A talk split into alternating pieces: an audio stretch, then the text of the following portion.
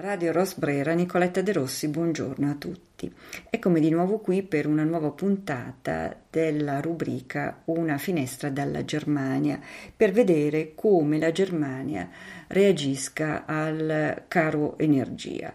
Um, un, si tratta di un autunno molto caldo e non soltanto da un punto di vista meteorologico, visto che le temperature fino a qualche giorno fa erano veramente molto miti, tanto che eh, non abbiamo acceso il riscaldamento e cosa veramente straordinaria per queste zone e mh, a quanto pare l'ottobre infatti del 2022 è l'ottobre più caldo in assoluto eh, da quando ci sono le registrazioni dei dati meteorologici in Germania. Ma si è trattato e si tratta di un autunno caldo soprattutto per quanto il caro bolletta, il caro energia, tanto che eh, finalmente pare che governo e Lenda si siano messi d'accordo, abbiano trovato un compromesso proprio nella loro riunione del 2 novembre, riunione nella quale appunto il governo tedesco e ehm, i presidenti dei vari Länder, ricordiamo che la Germania è uno Stato federale e quindi i Länder, gli Stati, hanno una fortissima autonomia e una fortissima voce in capitolo rispetto al governo centrale di Berlino. In questa riunione si sono messi d'accordo per l'utilizzo di una parte dei famosi 200 miliardi che il, ehm, il governo tedesco ha stanziato per sostenere famiglie e, e imprese e non soltanto per il 2022, ma spalmati anche nel 2023 e nel 2024, appunto all'interno di questi 200 miliardi se ne è riservata una parte per far fronte immediata al caro bolletta, caro bolletta del gas e, e di conseguenza della corrente elettrica. Il compromesso quale sarebbe? Sarebbe quello di eh, sostenere con un una tantum per quanto riguarda eh, le bollette del dicembre eh, di quest'anno mm, che verrebbero, cioè la, la differenza, la,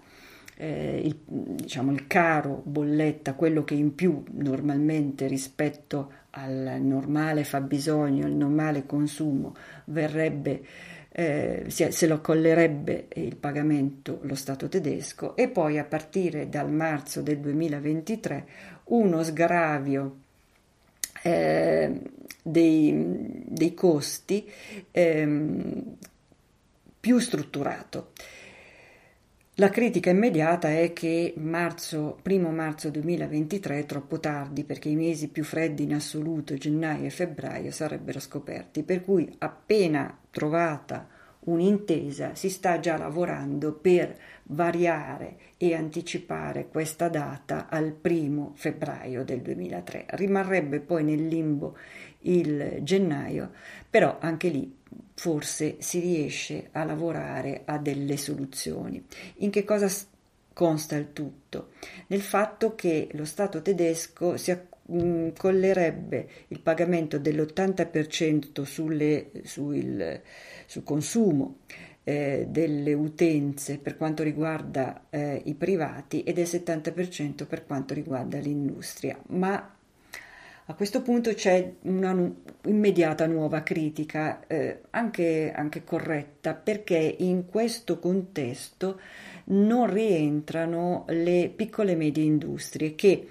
a differenza della grande industria dove i flussi energetici sono ben calcolabili perché stabili e mm, più o meno sempre gli stessi, la piccola media indu- imprenditoria ha invece in base a, mm, alla lavorazione, in base ai servizi che, eh, che offre uh, delle oscillazioni che non permettono di identificare bene fabbisogno, consumo, differenza rispetto al, all'anno precedente. Insomma, una calcolazione molto più complessa che, eh,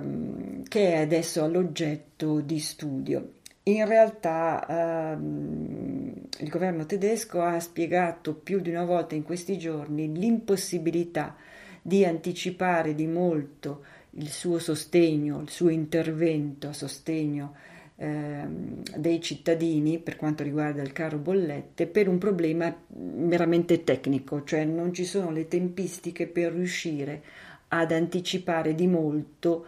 ehm, rispetto al primo marzo, ripeto, probabilmente diventerà un primo febbraio. Quindi una situazione ancora in divenire con tanti ancora punti di domanda, una situazione con questi punti di domanda che ormai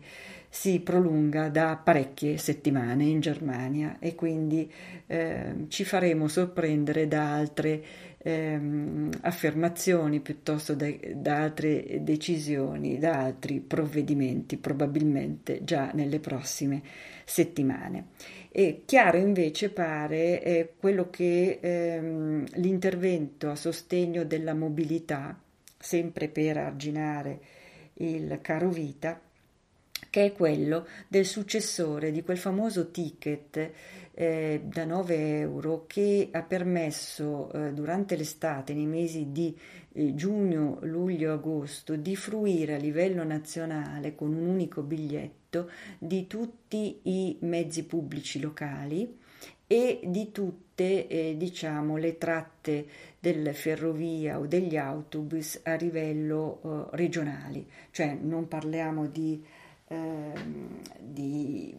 ICI o comunque di, di, freccia, diciamo del paragone tipo una freccia rossa, una freccia eh, bianca, non questi, questi treni ad altissima velocità, ma tutti gli altri treni regionali. E pare appunto che, ehm, o meglio, è stato deciso che ehm, ci sarà questo biglietto da 49 euro con lo stesso concetto a partire dal 1 gennaio del 2023. Eh,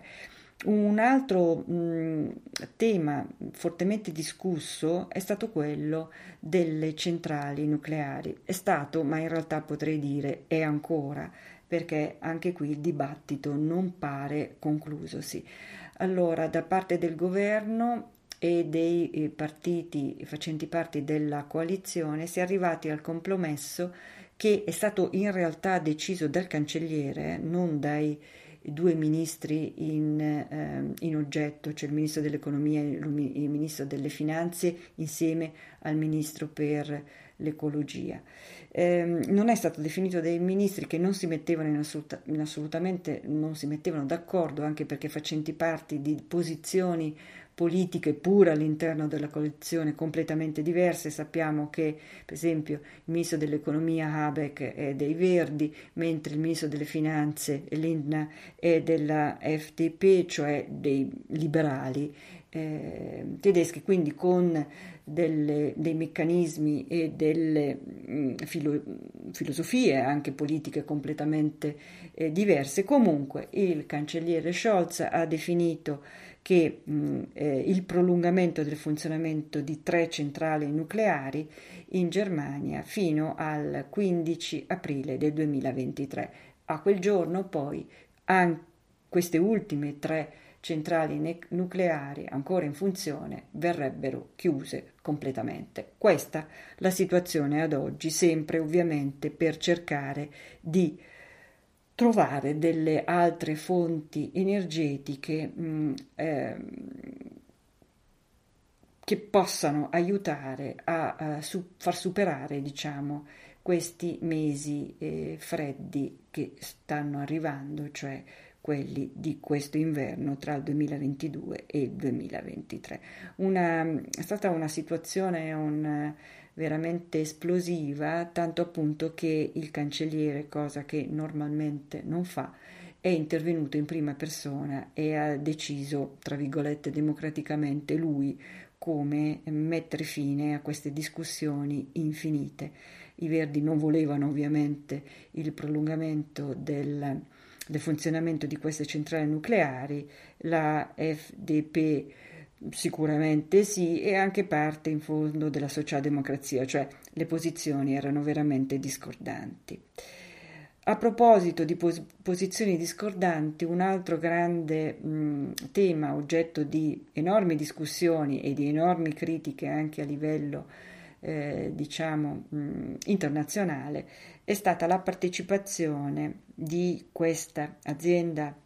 impresa statale cinese Cosco eh, nel, in un terminal eh, nel porto di Amburgo. Eh, la partecipazione all'inizio era mh, pensata per un 35%, si tratta del terminal 3 del porto di Amburgo, non è il terminal più importante del mondo detto francamente, però è un terminal del porto di Amburgo e, inizialmente appunto la partecipazione di questa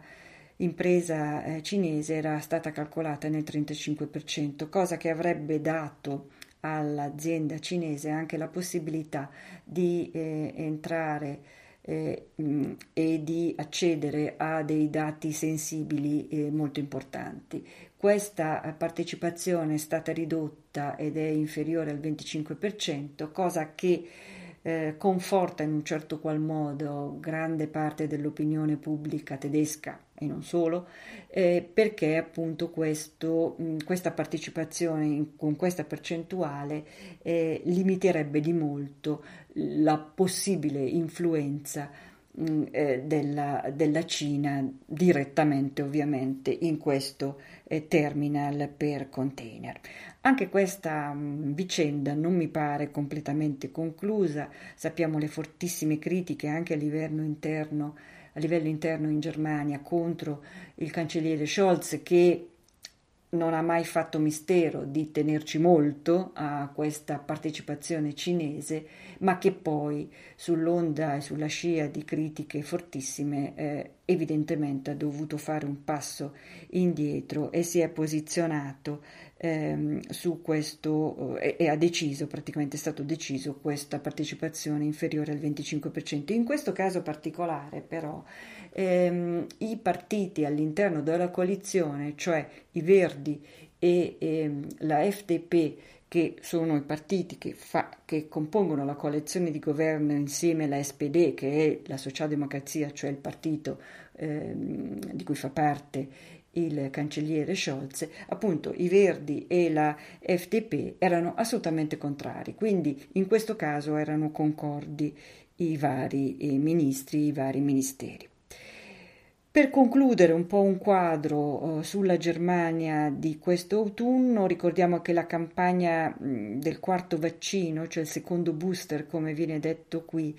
è molto debole ancora, ehm, viaggia intorno a scarso il 30% e in Germania riguarda tutte le persone con un'età superiore ai 60 anni, eh, lo ricevono in automatico, cioè possono farlo in qualsiasi momento, a discrezione invece di chi eh, fa il vaccino in linea di massima i medici eh, curanti eh, per le persone che eh, sono fragili, ovviamente, che hanno delle fragilità, delle, eh, delle, malattie, e questo va da sé, ma per le persone che invece hanno dei, dei lavori che li mettono in continuo contatto con, eh, con, molte persone, per esempio gli insegnanti, eccetera. In questi casi, anche con un'età inferiore eh, ai 60 anni, si può mh, mm, fare appunto questo eh, quarto vaccino piuttosto che, vogliamo chiamarlo, secondo booster, ma questa campagna mh, mm, stenta a decollare decisamente. Mm, ricordiamo che a differenza dell'Italia, in eh, Germania è ancora in discussione l'opportunità o meno, non è deciso nulla, ma l'opportunità o meno, eventualmente in casi di picchi molto alti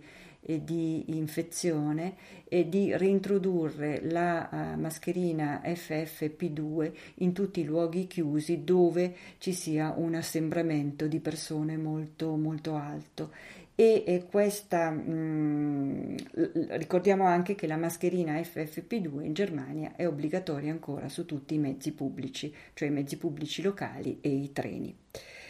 Eh, altro, mm, all'interno di questi 200 miliardi di, cui, di euro di cui si è parlato e che sono stati oggetto di grandissima critica anche a livello europeo, eh, proprio per criticare questa, eh, diciamo, questa formula eh, tedesca di mh, mm, scelta e di decisione indipendentemente dall'Europa, cioè come si dice in tedesco un Alleingang, cioè uno che va da solo per la sua strada.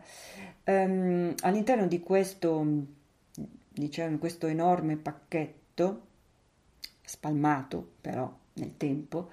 um, ci sono anche i contributi per i migranti che hanno raggiunto dei mh, livelli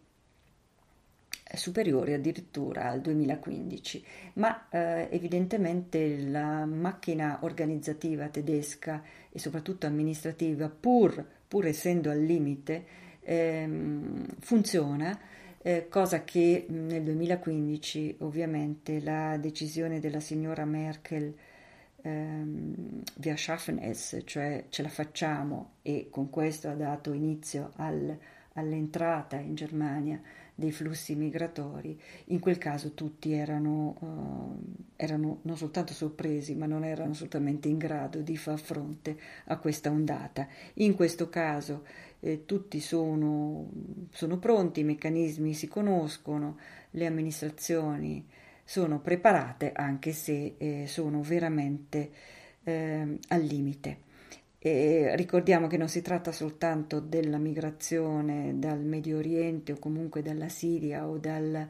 eh, o dal bacino del Mediterraneo, ma si tratta soprattutto di quasi un milione di ucraini. Eh, vedremo che cosa succederà e che cosa deciderà eh, prossimamente il governo tedesco e eh, a livello europeo sappiamo della posizione per quanto riguarda il price cap del, del gas, vediamo in questi giorni sono previste eh, riunioni a livello europeo, se si smuove qualcosa, se si va in una direzione comune o meno. Eh, nel frattempo abbiamo, ho cercato di spiegarvi come la situazione anche all'interno della Germania sia in continuo divenire e molto fluida eh, e quindi mh, mm, non mi stupirebbe di sentire uh, tra pochi giorni, magari solo un paio di settimane, dei nuovi pro- provvedimenti o degli aggiustamenti alli, ai provvedimenti eh, definiti in, nei giorni scorsi. Quindi saluto tutti, probabilmente a presto per definire meglio la situazione eh, qui in Germania e eh, a tutti una buona giornata, alla prossima, ciao!